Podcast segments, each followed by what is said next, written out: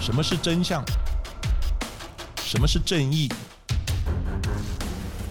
跟着台湾剑士权威阿善师，重返那些离奇轰动的命案现场，请听阿善师的剑士实录。各位听众朋友，大家好，欢迎收听今天的阿善师剑士实录。我是剑士专家阿善师谢松善，还有今天我们的小助理是嗨，大家好，我是子荣。今天的节目开场呢，我要先点名一位网友呢，Area，他有写了呢推荐呢 Pockets 节目的文章呢，有写到阿善师的见识实录，非常非常的感谢。也因为呢 Area 的一个推荐呢，我们的节目在 Apple Podcast 上面已经进入了排行榜哦。请大家继续的支持。在我们每一集的节目当中，都会跟大家分享非常多关于这这些刑事案件或者是见事的种种哦。不过今天要在节目当中跟大家谈到的这个话题非常的沉重，也希望呢不要再出现了。就是呢台湾最令人闻之色变的连续杀人犯，而且这个杀人魔王啊就是吴新华。我想大家呢可能都有一点点印象，到底吴新华是谁？他的犯罪集团又做了什么事呢？阿善师。对吴新华的这个犯罪集团呢，他也可以称为是一个杀人的魔王。嗯，在呢七十年代的时候呢，他做了很多很多的案子，总共呢这个残杀了大概三十四个人，哇，造成了十四个人的一个死亡。天哪！结果呢，吴新华呢最后被判十个死刑，还有他的同伙呢，总共有七个人，总共判了四十九个死刑。哇！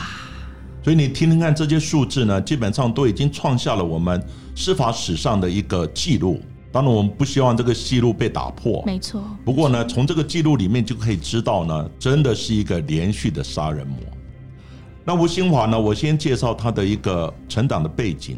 他是呢在新竹的眷村里面长大的小孩。嗯。但是呢，那个吴新华呢，因为他父亲呢是一个基层的士官，所以呢平常工作很忙。因此呢，家庭呢就比较疏于管教。他呢有时候就会跟一些眷村里面的小孩呢，有时候就混在一起。嗯，那混在一起呢，有时候呢就是做一些偷窃啦、呃闯空门的一些事情。所以有时候呢，如果眷村里面东西丢了，常常都会赖他们。当然有些可能不是他们偷的。因此呢，父亲知道以后回来呢，就大发雷霆，把他们吊起来打。所以呢，吴清华就在这样的一个环境背景之下呢。慢慢的成长，他常常想，为什么我们家里这么穷，那别人那么有钱，他就变成要去偷，要去抢一些有钱人。他说呢，你那么有钱，分一点钱给我用，有什么不对呢？对，哦，这个就是呢，当时呢吴新华的一个想法。结果呢，有一次有一个呃董姓的一个，他们呢也是眷村的少年呢得罪了他，所以呢他就纠集了一些同伙呢，把那个。董姓少年呢，就押到那个义民庙的地方。嗯，就义民庙的地方呢，大家就联手的来打这个董姓少年，打的已经稍微有一点濒死的阶段。结果呢，大家吓死了，糟糕了，发生了人命。结果你知道吗？这个时候吴兴华他做了什么事情？他拿起刀子，再从这个少年的身上呢，再猛刺了几十刀啊！哇，天哪！所以呢，他就可以知道他的。这样的一个个性，那手段呢非常的凶残。后来他邀集了他的二哥，嗯，然后呢还有他的六弟呢，成立了一个吴兴华的一个犯罪集团。结果你知道吗？他为了说怕同伙呢会出卖他，因此他要求每一个案子，嗯他杀了之后呢，要求同伙呢也要再继续的杀了几十刀。那这样的话呢，他认为是说，哎，大家都是凶手，你也杀。我也杀，每一个人都杀，所以呢，他用这样的方式来控制。他认为说，大家这样子不会出卖他。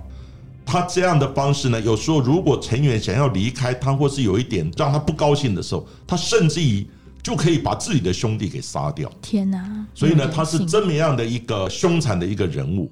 后来呢，他自己呢对刀很有兴趣，因此呢，他就开始自己制作刀器，磨刀啊，做一些飞刀啊等等。然后最后呢，他自己呢开始练，练那个刀，他自己做的刀跟一般市面的不一样，非常特殊，而且很多呢都是双刃的，两边都是双刃的，甚至呢还做飞镖，哇，飞镖可以射。他自己讲呢，只要在五步以内，他的速度出刀的速度可以比枪还快。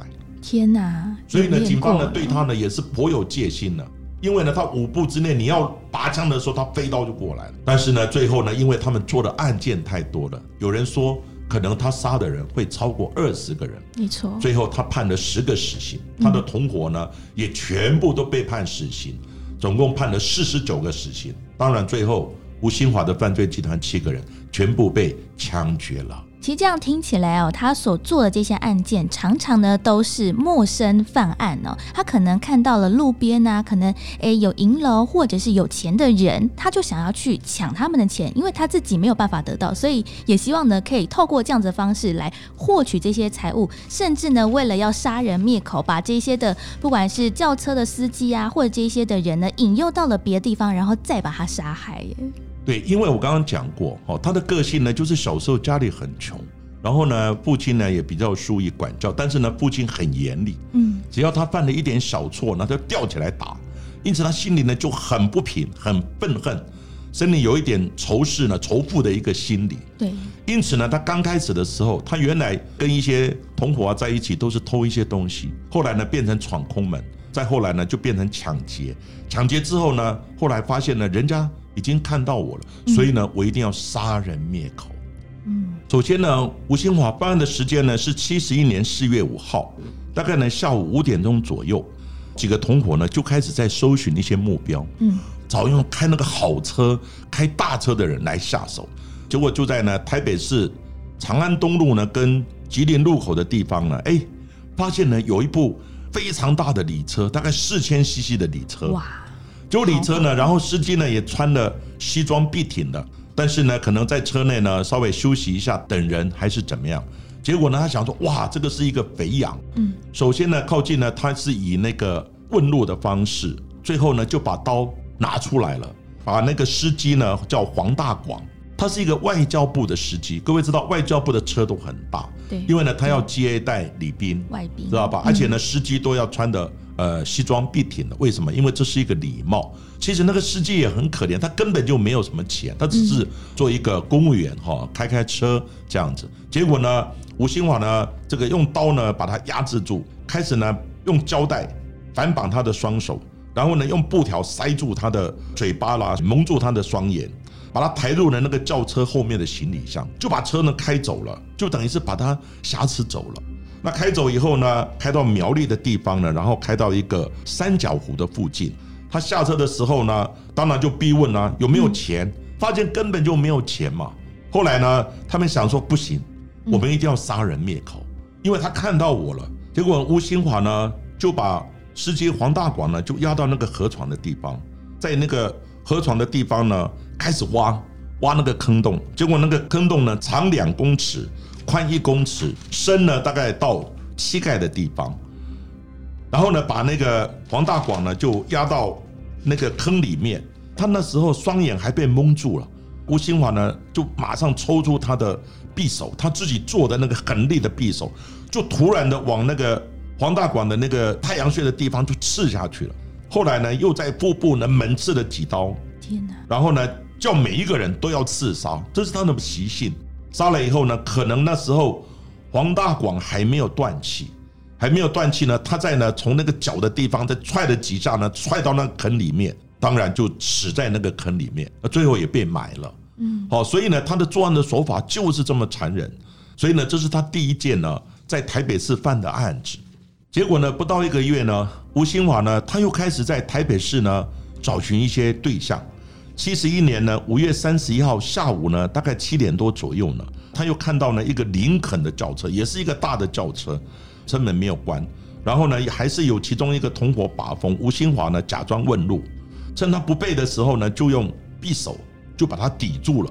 抵住以后呢，也是一样呢，把他绑起来，车子呢也抢了，就把他载到呢新竹那个空军呢俱乐部那个地方呢先停放。一样呢，也是一样要逼问，结果发现也没什么钱呢、同样的模式不能留活口，所以呢，他们就把施礼吉呢押到那个车后座，一样的捆绑。捆绑之后呢，就把他载到呢新竹市竹北乡呢一个大义村凤冈大桥的，他那个地方呢是一个垃圾掩埋场。然后一样呢，在地上用圆锹呢开始挖一个大洞，挖一个大洞以后呢，就把那个司机呢施礼吉就把他衣服脱下，然后呢手脚呢就原本就有捆绑他的手脚。用匕首呢，然后呢，开始杀这个势力级。那身上呢，从他的胸部啊、头部啊等等呢，都中了好多刀。最后呢，他们杀了以后呢，就把势力级呢就推到那个坑里面，一样给埋了。这是他的作案手法。所以埋了以后呢，最后呢再返回新竹。这两件呢，基本上就是一个在台北市犯案的一个经过，而且呢都是随机式的，主要是看好车，啊，司机还穿的蛮体面的，就当做呢一个下手的目标，完全不认识的。后来呢，当然台北市的警方呢，当然就有这样的案子发生以后呢，就很紧张，因此呢，最后吴新华的犯罪集团呢，才又逃回新竹，流窜在新竹县市呢，继续的在作案。不过他们好像野心不止如此，除了要抢钱之外呢，他们也希望可以犯更大的案子，所以呢，他们也想方设法想要弄到枪支。台湾哦，其实枪支还不是那么的普及，但是呢，为了要达成这个目的哦，其实呢，吴新华和他的犯罪集团在民国七十二年一月三号的时候，又在新竹的虎口犯下了另外一起有非常震惊社会的双哨兵的命案呢。吴兴华刚开始的时候是在台北市办案，嗯，办案呢，但是呢没有拿到什么钱，对呀，所以他想要做一个更大的案子，但他心想做更大的案子只有刀子不行了，因此他决定呢要有枪。结果呢，在他们同伙之中呢，他有一个一个同伙呢，他是开计程车的，嗯，他就讲，常常他会从新竹车站，然后载呢那个阿兵哥再到那个营区，因为新竹有很多的营区，所以呢他想说那个是一个很好的。下手的地方，因为呢，他们有哨兵，所以呢，哨兵他就有枪，而且人有时候比较少，所以你下手的时候呢，就不容易被发现。所以呢，他同伙提供这个讯息之后呢，吴兴华心想，太好的机会了。所以呢，他们在七十二年一月三号的时候，就在呢新竹的地方呢，犯下了震惊社会的一个双哨兵的命案。被害人呢，就是两个哨兵，一个叫孙清勇。另外一个叫杜昆山。那我刚刚讲呢，因为吴兴华选择这个地方呢，因为人比较少，所以呢，有一天呢，他就结伙同伙，准备呢到那个新竹呢装甲指挥部的一个营区里面呢来作案。结果呢，就在七十二年的一月二号的晚上，晚上呢大概八点多的时候，他就呢纠集这些同伙呢，然后开车到那个营区的地方。可是呢，营区的地方呢。他们看了，哎，好像还有一些车辆经过，还有一些人，所以呢，他们就慢慢等，慢慢等，等到呢大概晚上十一点的时候，他们呢就开始作案。作案的过程是这样子，因为呢，他选择呢那个比较侧门的十一号岗哨，哦，所以呢，在十一点的时候车子就很少了，因此呢，他们开个车子，先用大灯照着这两个士兵。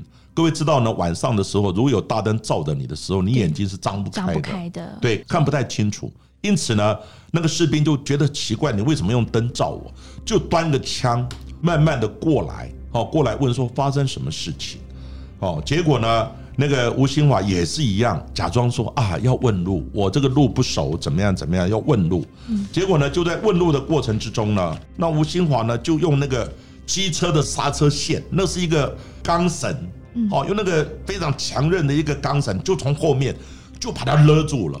两个人呢，就两个人分别呢，就把那个两个哨兵呢就勒住了，背住他了，让他没有办法挣脱。所以两个士兵呢，不久就被勒毙了。然后呢，就把两个士兵呢的尸体呢，就载到呢新竹有一个头前溪的地方呢，就丢弃了。距离那个地方呢，大概有几公里远。后来当然呢，尸体最后呢被发现了。那他们抢的呢？那个士兵呢，在过程之中就抢了士兵的六五式步枪。后来呢，当然他们也用六五式步枪呢做一些小案，可是呢，发现呢它不太好用。对，为什么不太好用？因为它很长很大，不容易伪装。他们是准备要抢银行，可是呢，发现这个长枪你就是要伪装要带的时候不好带。所以呢，最后呢，他们呢就把这个枪给解体掉了，而解体掉以后还锯成一小片一小片呢，丢到呢淡水河边以及呢士林的一个福林桥的地方。最后呢，也是因为从他们抓到的这些同伙之中供出来说，这个枪已经被他们解体了。最后请了一些呢潜水人员下去捞，捞了很久呢，终于把两把枪所有的零组件几乎全部把它拼凑起来，里面包含非常重要的枪支的号码。一发现这个号码呢，发现就是新竹呢虎口哨兵他们的勤务用枪哦，所以这个案子是这样才确定。结果他抢的那个枪，发现也没有用啊。当然最后呢，他还是决定要买手枪。最后呢，他被抓也是因为买手枪的时候被抓了。其实听到这边呢，我就会发现说，他为了呢达成他的目的哦，真的是无所不用其极。但是呢，这几起的案件呢，连续的犯下，其实在当时也造成了人心惶惶，人一直没有抓到啊，让大家觉得说，好像在路上呢都很不平静。但是呢，好像又没有办法有一些蛛丝马迹可以找到到底是谁做了这件事情，是不是因为当时哦，在民国七十年间的时候，监视器比较不普及，或者是我们在这样子一个建识科学比较没有那么仔细的状况之下，所以呢，吴新华、哦、他是在比较后期才被抓到的呢。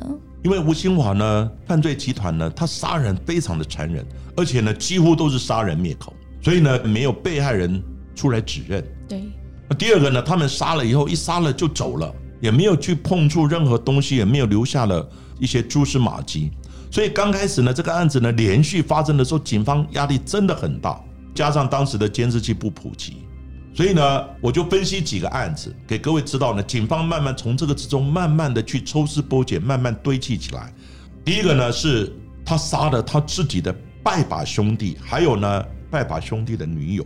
拜把兄弟呢叫做周明正，周明正呢还有周明正的女友呢叫蔡凤梅。他们原本呢两个是很要好的，结果呢因为周明正呢在台北市呢美丽华的饭店呢办了一个枪击案，警方要追击他，嗯，追击他的时候，他只好逃回新竹的地方呢，然后呢到处躲，最后呢就找到了吴新华，因为呢吴新华呢他在新竹的地方，他有呢租了一个农场，吴新华后来呢就让周明正呢跟蔡凤美呢在那个农场呢地方呢先住一阵子，结果呢。那个周明正呢，跟吴新华说呢，呃，我要一点跑路费，嗯希望你能够资助我一点跑路费。可是我刚刚有讲过，吴新华的犯罪集团他没有得到很大的一笔金额，就是每次犯罪都是几万啊、几十万啊，大概这样子。然后呢，还要七个人分，所以一个人没有分到多少，所以他手边也没有很多的钱。因此呢，他只有给他几万块打发一下。结果周明正就有一点不高兴啊。他说：“大家拜把兄弟，你做了那么多案子，知道吧？多少也有一点钱，你才给这么一点点钱。”他突然讲了一句话，这一句话就变成了造成他被杀害的主要原因。他说：“跟那个吴新华讲，我如果跟警方透露一点讯息，我就可以获利很多了。”哎，吴新华一听，哎呀，原来你是准备要出卖我，对，对不对？所以呢，后来他就想说，好。出卖我刚刚讲过，只要觉得说有人要出卖、背叛，或是他觉得不高兴的，他就一定要杀人灭口，不管你是不是自己的拜把兄弟。因此呢，他就呢在纠集其他的人，设立一个局，然后呢再把那个周明正呢就在农场的地方哦，先用了那个榔头呢，先把他敲了一下，敲了一下以后呢，使他昏迷之后呢，然后呢再用机车的那个刹车线呢，也一样把他勒毙，勒毙以后呢。再用的那个匕首呢，在他的那个颈部的地方再猛刺几刀，那猛刺几刀以后呢，当然最后呢，这个周明正就不知倒地了。结果你知道吗？在里面还有一个他的女友，就是蔡凤美，还在休息。结果听到声音以后呢，他就跑出来看，跑出来看以后呢，其他几个人一样的把蔡凤美呢一样压制住，压制住以后呢，一样用那个木棍呢把他给打的倒地之后。他把头压在木棍上面，用脚呢踩那个颈部呢，使他呢窒息呢死亡。你看那个手段非常的残忍。最主要是从那个被害人的地方呢，警方也获得一点线索。因为呢他们是认识的嘛，啊而且是拜把兄弟，而且周明正在台北有犯了案嘛，嗯所以警方从这些蛛丝马迹慢慢的就获得一点线索。那第二个案件呢，就是有一个被害人呢叫彭建志，彭建志就是跟那个吴新华犯罪集团里面的一个同伙呢，他们是眷村的好友。结果呢，彭建志呢，他后来是做一些纸类的这样的一个工厂，可是呢，在纸类工厂之前呢，他是在帮吴新华犯罪集团在销赃的，在卖赃物的，所以呢，他们是认识的。有一天呢，吴新华犯罪集团就犯了虎口的双哨兵的那个命案，他就拿的那两支的国军呢六五式步枪呢，寄放在那个彭建志的那个地方。可是彭建志呢一看，哇，心里就知道他们犯下了虎口的双哨兵，因为那时候新闻报的很大，对，报的很大，所以呢，那时候呢，那个彭建志呢就觉得说，哇，这个案子太大了，嗯。原本只是买卖赃物一些呢，他现在连哨兵都杀了，而且枪还要寄放我这里，所以呢，他有一点有一点害怕，慢慢的他就想要说呢，就脱离，可是你知道吗？吴新华呢，他的人就疑心病很重，他觉得说你好像有背叛之心的时候，他就要把他杀掉。帮你解决掉。对，把你杀人灭口。所以呢，吴新华呢，曾经呢就跟那个彭建志撂下一句话：你要小心哦，背叛我的时候，我不但要杀掉，我还把你的家人给杀掉。哇，所以呢，彭建志心里压力就很大。那后来呢，他就自己开了一个纸器工厂，但是呢，他还是不敢得罪呢那个吴新华，他已经处在一个进退两难的状况。所以有一次呢，他喝酒的时候，然后呢就跟好友讲：“我最近呢可能会遭遇不测，嗯，如果我今天被杀了或是意外死亡，请你告诉警方，凶手就是吴新华。”嗯，他已经透露这样的讯息了，因为他知道吴新华随时会对他不利。结果呢，在彭建志呢被杀之后呢，他的太太连夜的搬走。另外，这个案子里面呢，有一个关键的目击证人，一个蔡姓民众。这个蔡姓民众其实也认识吴新华他们，但是呢，后来警方呢又找到这个目击的蔡姓民众，但是蔡姓民众也怕被杀人灭口，对对，所以他就没有跟警方讲实话。他说他可能没看到，还是事实上有看到。那后来呢？蔡姓民众都讲没有看到等等，可是后来也因为没有跟警方讲实话，结果继续下来，吴新华继续犯案。结果其中有一个案子，丰衣银楼的案子呢，杀掉的就是呢蔡姓民众的妹妹。哇，当然，在丰衣银楼办案之前，他还犯了一个，也是一个随机杀人的一个叫吴秋龙被杀的。那这个吴秋龙被杀呢，他怎么会会被杀呢？因为警方呢已经掌握了一点点的线索，说彭建志可能呢跟那个吴新华有关。后来呢，吴新华呢想要误导警方的办案方向呢，所以呢他就跟同伙商量，我要误导警方的办案方向，所以我们必须杀一个我们不认识的人。嗯，所以呢，真正的在早期呢，随机是杀人，而且杀人最残忍的就是吴金华的犯罪集团。结果你知道吗？那个吴新华的犯罪集团，他打电话给到警察局啊，跟警察局讲说：“对不起，我们杀错人了，那我们还要继续找真正的人来杀。”所以呢，你看呢，跟警方还呛下。当然呢，再过来就是那个丰衣银楼的这个案子。丰一的案子呢，是发生在七十五年十二月十五号。他们呢就是一样，因为他们缺钱嘛，对，所以想说银楼应该很多钱嘛。作案之前呢，他们就骑机车过去，而且呢蒙面，然后呢又持了匕首啊，还有一些榔头啊等等。然后呢，首先呢，吴新华呢先用那个匕首敲击那个玻璃柜，因为呢银楼都有那个很厚的玻璃，可是呢敲了以后呢敲不开，最后呢他们再拿那个铁锤呢来击破。另外拿椅子打啊等等，最后把玻璃柜打破之后，抢了里面的金饰。那抢了金饰呢，当然老板娘呢一定要保护她的财产嘛，对，所以呢，老板娘抓到其中一个歹徒，大家为了逃命嘛，所以拿刀子就开始砍了，开始杀那个老板娘。那这个老板娘呢，就是蔡宝燕，还有她的儿子呢，叫李宗举呢，也被杀到那个右肩膀。还有李宗举呢，他先装死，但是手呢马上按那个警铃，嗯，所以呢，歹徒一看到警铃响了，赶快就跑掉了。但是妈妈呢，后来送医不治了，因为妈妈身上中了太多刀。那儿子呢，后来还活下来，所以呢，这个案子呢就造成一死一重伤，然后金饰呢有几百万的金饰全部被抢走。那这抢走呢，本来他也是为了钱呢来办案，可是这个案子里面呢，就有一个计程车司机全程看到他们抢夺的这样的一个过程。所以呢，在这些歹徒呢骑机车分别逃脱的时候，见车司机呢就有尾随，慢慢尾随，然后呢把车号报给警察。所以呢，警察呢很快得到线索之后来围捕。嗯，所以围捕呢，除了吴新华之外，其他的同伙就被抓了。有的人呢是因为其他的同伙被抓，他又回来看的时候，在那边晃晃晃的时候，又被警察发现。所以呢，这个案子要感谢的那个计程车司机，没错，见义勇为，然后尾随之后跟警察报案，然后呢还有呃机车的车号通报给警察，警察才围捕，最后呢抓到其他几个人，但是吴新华呢却趁隙就逃脱了。终于哦，在犯下了那么多案件之后，那么多的凶嫌落网，但是呢，主嫌呢吴新华还在逃当中。当然呢，主嫌也绝对呢是要把他绳之以法的。但是呢，绳之以法的过程，其实呢也是警方哦跟吴新华斗智的一个过程呢。到底吴新华是怎么样落网的呢？我们在下一集的节目当中呢，再请到了阿善师来跟大家分享。所以下一集呢，我们要继续呢跟大家聊呢吴新华的案子。今天呢，谢谢各位的收听。